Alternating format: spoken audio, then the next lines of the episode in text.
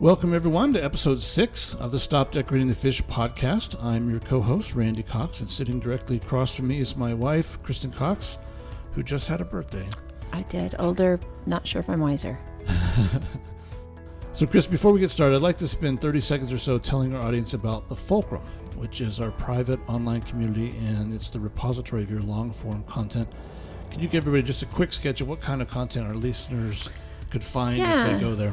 Um, I just working with lots of different clients or you know students I teach or whatever. I, I just I see these struggles people come up against, and so I write about it to help them. Like it, usually, I have a person in mind when I'm writing stuff. Um, but we've also done webinars, and you can look for anything from the basics of TOC to techniques for scoping your system to the concept of subordination and going way more into depth into that concept, which is one of the focusing steps in theory of constraints. So, tons of information on almost any topic, and we keep adding every two weeks. It's just as a way to serve and those people who want more content want to dig in deeper. It's there for them to help to help them learn. Wonderful.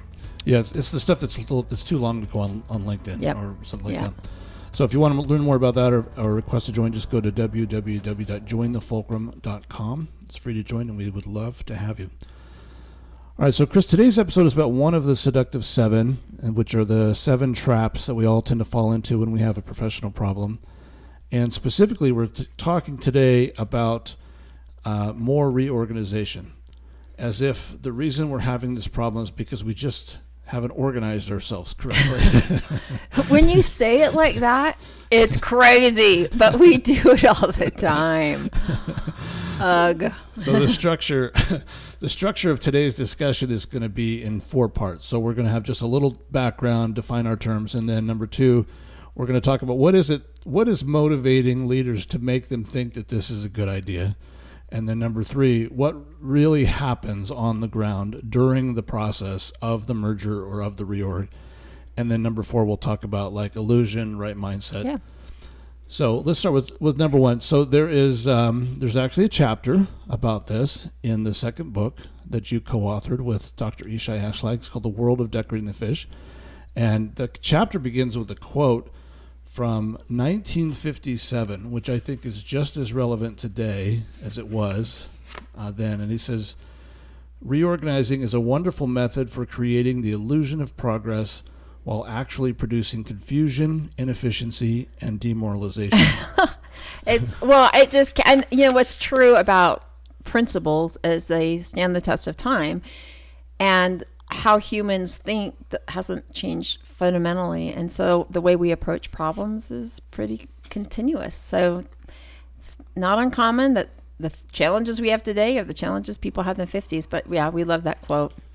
Yeah, and, it, and it's interesting because right after that, you actually quote from a um, McKinsey survey where they said that more than 80% of reorganizations fail to deliver the hoped for value and 10% cause real damage. So I think I think what the what we can derive from that is that we leaders have been doing this for a long time, and yet it maybe has like a if we believe those McKinsey numbers, like maybe a 10% success rate. Yeah, Right. and what I don't think they're capturing here is what what do you call what how do you can define damage? You know, the ten percent. I think if you expanded that definition to the demoralization of team or opportunity cost because you're pursuing, you know, who sits in what office versus really solving the more critical problem for the customer. Um, I would say the damage is much broader. Yeah, that's that's actually a good point. So, so let's start maybe by defining our terms. So when we say a reorganization or reorg, which we often will shorten it to, what are we talking about? Because I can think of at least two different examples. It's just merging organizations, programs, agencies, companies through mergers and acquisitions. We wrote about that in the book as well. And it's just trying to merge companies. And what I talk about, it's a difference between vertical management versus horizontal management. It's the org chart, who reports to whom, who's got what title, what are the offices, coordinating and making sure everyone has the same HR functions and they all use the same performance data system. And it's just all the administrative functions. Now, my experience is people think they're organi- reorganizing where it matters, where the value is created, which is not in the administrative functions. Imagine uh, two traffic departments and they reorganized. They decided to merge, or even internally, they decided, because sometimes this happens inside organizations, they merge the maintenance team with the planning team, for example. So you can even merge within your own organization. But we, the drivers, slash, I'm blind and you probably should be very grateful I'm not driving, but the drivers out there don't care about that, right? So what we often do in these reorgs is we integrate slash reorg at the wrong altitude. So we don't really care if planning and maintenance now is integrated and they only need one HR person now because they've reduced duplication of effort and streamlined the process, whatever that means. What matters is what's happening on the roads. And are we driving faster or slower or fewer accidents? And what are the wait times like to get onto the freeway? And what is mass transit all of those are the issues where it matters for us. And, and, and organizations because especially as our economy is shifting from a goods organization to a services organization it's really difficult to see where the work's happening right? You can see traffic but it's very difficult to see what a sales process looks like. It's very difficult to see what a case management system looks like. It's not, you're not seeing it every day. So people integrate and reorg at the wrong altitude. They try to integrate all the administrative functions, the budget, the HR, the sales, the marketing. But where the value really happens and matters, it's a rule of flow we call synchronization. Um, that's where, if you want to integrate, that's where it matters. And that's even another question if you even need to integrate there. We get so tied up into the org charts somehow, and you said it so great, that our problem is we're not organized correctly. I mean, just think of that. When you when you break it down to that, it makes zero sense that that can be the innovative strategy to solve the biggest chronic issues we out out there. And it actually makes me kind of frustrated, as you can hear my voice. I'm skipping a bit, but we there's a steep opportunity cost to these. Steep. I've seen groups, organizations, um, clients that will spend a year on the reorg. A year. Integrating the HR function, the IT functions, all the pay ranges, people's titles, nobody's feelings hurt. And even if you did a really brutal merger and acquisition, and you just came in and you know laid everybody off and didn't have to th- think about titles, you've demoralized the people, and there's a lack of trust so the opportunity cost for solving the wrong problem is steep. And the biggest challenge i think for leaders and managers is understanding what are you not doing because of this? You just spent a year of brain damage in your organization. What are you not doing? And if you can't go to your taxpayer if you can't go to your shareholder if you can't go to your primary customer and say specifically how this will change what they need and what they want what is are you going to be better? Are you going to be faster? Are you going to be cheaper? Tell me how this does it. And you can't tell me we now have five levels of sign off to make sure there's quality. That's not value added. So i feel pretty strongly about this topic. It's a lazy way of thinking. Like i i, I think you had the, i love the example you had in your book. I think you called it musical chairs where you had a legislator who went around a state doing a listening tour and came back with this recommendation about reorganizing internally. Mm-hmm. Um, and it turns out that you had done a little research, and like one of the, if I get this right, one of the agencies that they they originally wanted it, it was embedded in an agency deep in his office. Yeah. Then it was then taken they, apart, and now the recommendation was merge them again. Back, right. So yeah. they wanted they wanted it to report directly to the governor, so get it out from under this agency, yeah. go directly to the governor. But then they're like, no, we want to align goals. Yeah. And be future focused, and so we now need to put it back. Yep. And this is where you see it with IT shops, centralized, decentralized, right? Bring everything together. No, keep it decentralized because it's not nimble. You know, bring sales and marketing together. No, it's too bureaucratic. Put them apart. We never saw the core problem. We see this in social determinants of care. It's a it's a big issue out there in the country right now, which is legitimate. You know, there's other social determinants, poverty, age, you know, a lot of things that impact uh, someone's health outcomes. But the solution to that, in some cases, not everywhere, in some cases, it's reorg. Basically, um, let's have one organization be responsible not just for the health care of the individual, but also the social, all the social services programs and the transportation. So, if you really then, and under that mindset, want to have a quote unquote integrated experience for the customer, you need to own every potential function in the world the patient slash customer could potentially need. So now you're the entity of everything. Yeah, you, you actually take it to the extreme. it's not going to work, and you, you, don't need it. It's brain damage. You have this one stop example in the book where you where it was like I think it was the Workforce Investment Act of '98, and you talk about that, and then but you I you have I've watched you in workshops. You've played this out in a workshop to its logical extension and say, okay, let's just keep reorganizing. Let's just when keep, do we end? right, like let's take okay. So then that if you want that person to have one place to go for everything they need, like, what about this? And what, and then all of a sudden the ripples in the pond just gets yeah. bigger and bigger and bigger to a point where it's ridiculous. It's right? ridiculous. I remember I've talked about this in some speeches, but you know, my I call my dark years as I was going blind, trying to figure out life, and while that was happening the federal government was in this massive one-stop reorg mode. And you can just you know just put yourself as a blind person or somebody with a disability. You're out there. What's your problem? Is the problem really, oh my gosh, the federal government isn't organized efficiently? I mean, it's nonsense. What was my problem? Well, it's very different from that. And so the farther away your initiative is, the more chain of, you know, the big, more dependencies there are in your solution to hopefully somehow influence or impact the customer in a positive way. The more steps there are between what you're doing and what they need, and the less tangential it's tangential, the less concrete it is, the more likely you're just in the illusion of progress. And it's an illusion. You feel successful. You can stand up and say, "We merged two divisions into one." And look, I understand what people are thinking. And and sometimes, you know, you can the great um, Lloyd Wright's mentor said, form follows function. You may design the flow of work, and you may see that the feedback from managers have, you know, needs to be in place really quickly so people know what they're doing, and that makes sense then for a manager to be on the shop floor, which requires a bit of a reorg. Fine, but it form follows function, right? The organization basically facilitate the ability for the organization to deliver the service or the product at high quality, fast as they can with the least amount of disruption and least amount of cost. So if you can tell me how your reorg does that, great. You know, let's we don't have to be dogmatic about it, but very few do. Very few do. So people's intuition is saying, look, I this isn't working for the person, right? They need multiple services, they're not getting them. And so they they integrate again at the wrong altitude. They try to integrate the, the administrative functions.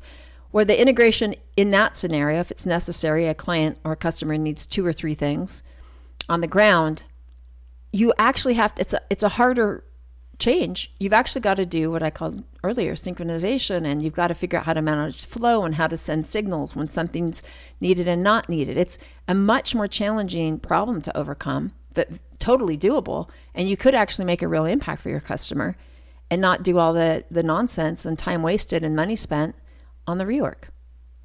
Yeah. So you, I think you even, um, I think you called it command and control was the uh, the fallacy that we have to have the resource, we have to under, we have to own it. To be yeah, we have to own it. Like somehow we have to own it in order to make it work. And look, it's easier. Sure, it'd be easier if you had the agency of everything and you could just tell everyone what to do. But again, play it out. You have an organization and you have five divisions, and now you've merged and now you have 10 divisions. What changed? You still have different silos. It's, yeah. it's always about aligning and integrating all these buzzwords, but we're doing it at the wrong altitude, at the wrong place. So, like, so, so just to sum up on this, basically, like a legislator or somebody who flies at like thirty thousand feet, they're not in the agency themselves. They may see you know, there's a bit of a Venn diagram overlap between agency A and agency B, and they mm-hmm. think, well, th- they have administrative people on A and they have administrative people on B, and so if we could combine these two, we could maybe get rid of some of the administrative. people. and look, I back early in my career, I was guilty of that. Like, you know, you could merge and we could save, you know, like five hundred thousand dollars for, you know, I'm, trying to, re- I'm using this as an example because instead of using three HR people, we need two. And instead of having three database administrators, we need two. And so you save these money on the mar- this money on the margins. And I'm not saying that's not real money to save, but that's, if you look at an operation, a very small percent is in the admin function, right? It's, you know, the, those admin functions that we all just reorg, there's 5, 10, 15% in the overhead depending on the org. All of the money is spent in operations. Yeah, That's where all the capacity is. That's where we're hemorrhaging and we just reorg. And so if you want to save money, like do that on the margins. But if you're serious about it, if you're serious about it, do it, it where most of the money is do is. it where the money is. yeah, exactly. Because we, we react to what we can see. You can see your org chart, so people play around with it. Go see where the work's really happening and fix it where it matters. Yeah. So so let's talk about like what really happens because you you have had oversight over agencies and you've we've have clients who are actually caught up in some of this right now where they're being merged with another agency. So talk about like you, you mentioned before like uh, this this year long or more ordeal that these folks go through. And then like what happens to productivity? What happens to morale? What happens to Sure. finances while you're in the middle of something like this You know, I, I remember early in my career, there was an effort to move an agency under my department. And it, you know, it, it, it's it's a turf building, right? Like, oh, I, they must think well of me. I'm doing a good job because they want to put another program under me. Wrong mindset, right? Wrong mindset. So it's very creates so much uncertainty for the people. It, it creates so much uncertainty for the folks on the front line. Do I have a job? If so, what's it going to be? Who do I report to? Do I keep my title? Um, where am I going to work? Do I have an office or am I going to be relegated to a cubicle? All of this like non productive stuff goes on with our people. And, you know, it's their lives that But we're it's messing visceral, with. though, it's 'cause- visceral. because this is like um, it feels like they're in a survival mode Uh-huh. which seems to like take over their mind mind share of like Well, yeah, you don't have any mind share to focus on Right. the things that matter. And again, you know, there may be a time and place where it makes sense, form follows function, but you always f- start with who's my customer, what's their problem, hardest thing to figure out, what's the problem I'm solving. 90% of our time needs to be on that. And then it's all like in the execution, the operations, and that's tedious, hard, sometimes boring work. I love it. Not everyone does it's way funner just to like write up org charts. But it's so it's so not just demoralizing to the people we serve, but it's such a poor ROI. Uh, in fact, you know, you pointed out that most of those mergers and acquisitions take out the public sector don't work, right? They fail to provide the value. but it's also like I think it's probably a, a, a super case study of what you and and and Ishai mean about illusion of progress because you could show technically let's say you're an agency you're the executive director you sit before the legislative body every year to go get you know to get your funding you say I did a merger or we we we did a change of our org chart that means I actually got something done Mm-hmm. but doesn't mean anything changed for the citizen that you're serving but you can point to some kind of Sure. an accomplishment Yep. which gives you this illusion that we're we're doing things we're making progress but it's not Yeah. where it matters And you know, I do have empathy for some um, leaders and or managers where they say, "Well, look, this is a program that's not aligned with my core mission, or this program that's in this other agency is aligned with my core mission," and they feel like you know that's a conflict. The, the challenge is your core mission usually isn't black and white. So let's say you're an agency, Health and Human Services that could mean a lot of different things, right? I mean, even people have transportation issues who have issues with unemployment and addiction issues. So, are you going to run the tr- transportation department? At some point, you've got to like again go back to focus what what matters. And let's just give you one, give the audience like one tip when I keep using synchronization. So, how does traffic work? Like, how do we get thousands and millions of individual drivers going in individual directions with individual aptitudes and skill sets, for the most part, to work well together on roads? I mean, it's unbelievable when you think about it. Well, because the system is what's sending the signals, right? Red light, all of you thousands of people stop. Green light, all of you thousands of people move forward. Right. Very simple rules, or what do we call synchronizing the system? And you're not letting every driver use their own prioritization Yep. system Yeah, it's all like, oh, I want to go now, so I'm going to go, even though this other person wants to go, which just creates chaos. And so in our operations, and this is you know this is a more mature rule of flow, is setting up these signals in the system to signal to other divisions within your own agency. I've seen agencies that are reorganizing. I'm like, you guys don't even synchronize within your own agency right now. Your two divisions don't even work together. What are you doing? Yeah, well, that's also I've heard you talk about. Like, okay, let's say you did have the one agency to rule them all, and, and you, how good are you doing it with your little agency now? Like, yeah, how, are you really synchronizing behavior health and addiction services? Like, really, not in paper and strategy, but like on the ground where the person gets the services.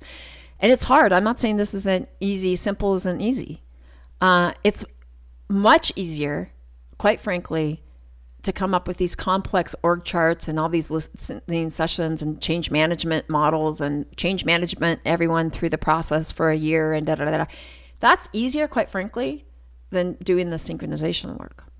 But when the system can start sending the signals to all the parties involved, you don't have to have control over all the resources. You just have to great, have great signals. The Department of Transportation doesn't own all of the cars or the drivers. They own the rules on the road to signal to everybody how to perform, how to drive.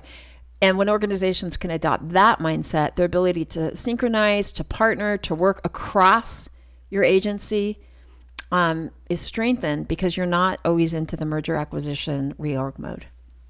Okay, so I think I think basically if if you enter into one of these reorgs or, or mergers or whatever, you basically are going to be putting your people through an ordeal, and your productivity to the end primary customer and your and the opportunity cost of what you could be doing during that. I mean, your productivity is going to just come to like a, st- a standstill, and there's going to be a, an enormous amount of administrative work just figuring out. And you made people say, "Well, yeah, but we saved like a million dollars." I'm like, yeah, but did you look at how much time you wasted trying to save that million and the opportunity cost for that? I keep having to say that because people react to what they can see and they can see we do this, we save a million dollars. They don't see the opportunity cost. You could have made 50. You could have made 50 or yeah. you could have had, you know, 100,000 more people get a successful outcome with where you were. Yeah. Why don't we uh, why don't we move to the illusion and right mindset? Sure. So the illusion is that I need to, you mentioned it earlier, that I need to have, I need to own their resources. Like they need, I need to have complete authority over the resources so they do what I want to do when they, when they're going to do them. And again, I acknowledge, you know, sometimes that can make things easier when you can just get people in a room that all work for you and say, this is the direction we're going. Uh, but our goal isn't as management leaders to necessarily make li- our lives better. It's to make the lives of those we work for on in behalf of and our employees better, not ourselves. So that's the mindset. The the their illusion. The right mindset is how do I synchronize services with where I'm at today? With what I currently have ownership over how do I either synchronize services or maybe I have to come up with a different value proposition? May have an issue with my basic offering to my primary customer. I'm not really solving a fundamental need of theirs. So my performance isn't great. Go back to what you have stewardship over. And I talk about this a lot, but you got to earn your way to credibility and change. And if you can't demonstrate significant results with the resources you currently have, then giving you more of those isn't the answer. How do you take what you already have and just crush it? Not just get the same perform. I hate it when states compare each other to each other. I'm like, okay, great, we're all like subpar. How do you get like a breakthrough result? Show the world how you do that. And then if you can do that, maybe it makes sense to bring other programs under you so you can do the same thing to those programs. But you don't have a track record yet. Go do that first. Second thing is, and we've talked about this in the book, what are you going to give, not what are you going to get? Let's say you are going to do a reorg. And it's what are we going to get? We're going to get this program and these resources and da da da da da, my authority and my expansion of my kingdom. The real question is what are you going to give to the group that's coming? What asset or capability do you have that they don't that will help them perform better? We've seen this as we studied for the book looking at mergers and acquisitions. The ones that did succeed were understood that they had a capability they could offer the other group that was coming on that would help strengthen their offering and create the synergistic a better package. Great, then think through that. But what is it that you're going to give, not just what are you going to get out of it? So mindset start with what you have, earn your way, earn your credibility, get results with what you have stewardship over. If you are forced to do it and you've got to do it and you don't have a choice or you're just dead set on doing it, um, at least figure out what you're going to give, not what you're going to get. And all of it's in the context. Can you show a measurable, tangible result for those you serve? It comes down to that. And you talked about accountability a couple episodes episodes ago, where people yeah. a leader could have an idea, launch something, but then never have to come back and report on mm-hmm. how well did that work. Yeah, and the baselines matter. Like I'll see reorgs, and they'll talk about you know duplication of effort and some like you know little labor hours saved here or there and marginal improvements. But when I'm going to the bottom line, what's your capacity? How many people can you serve? How many cars can you have on the road? How fast can those move through? Do we have massive traffic jams or people just moving through on, you know, with continuous flow? What's the quality of that? Great. You reorganize your health and human services agency. What's better? Show me. Show me. Is addiction down in your state? Um, is the cost of delivering the service down?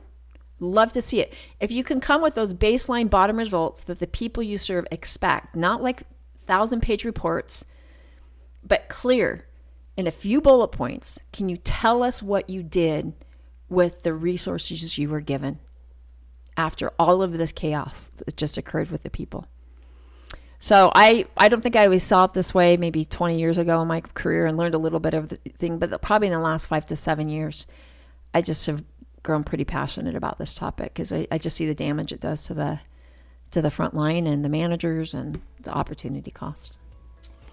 Wonderful. Well, I uh, I think that's a good place for us to end this episode. so thank you for listening. And if you are not already, I would encourage you to follow Chris on LinkedIn. She posts uh, practical, thought provoking content three times a week. And you can pick up both uh, her and Dr. Ashlag's books on Amazon in both paperback and Kindle versions. And if you found something of value today or in a prior episode, then please like this and then share the show with a coworker. And we will talk to you again in two weeks on our next episode. So stop decorating the fish.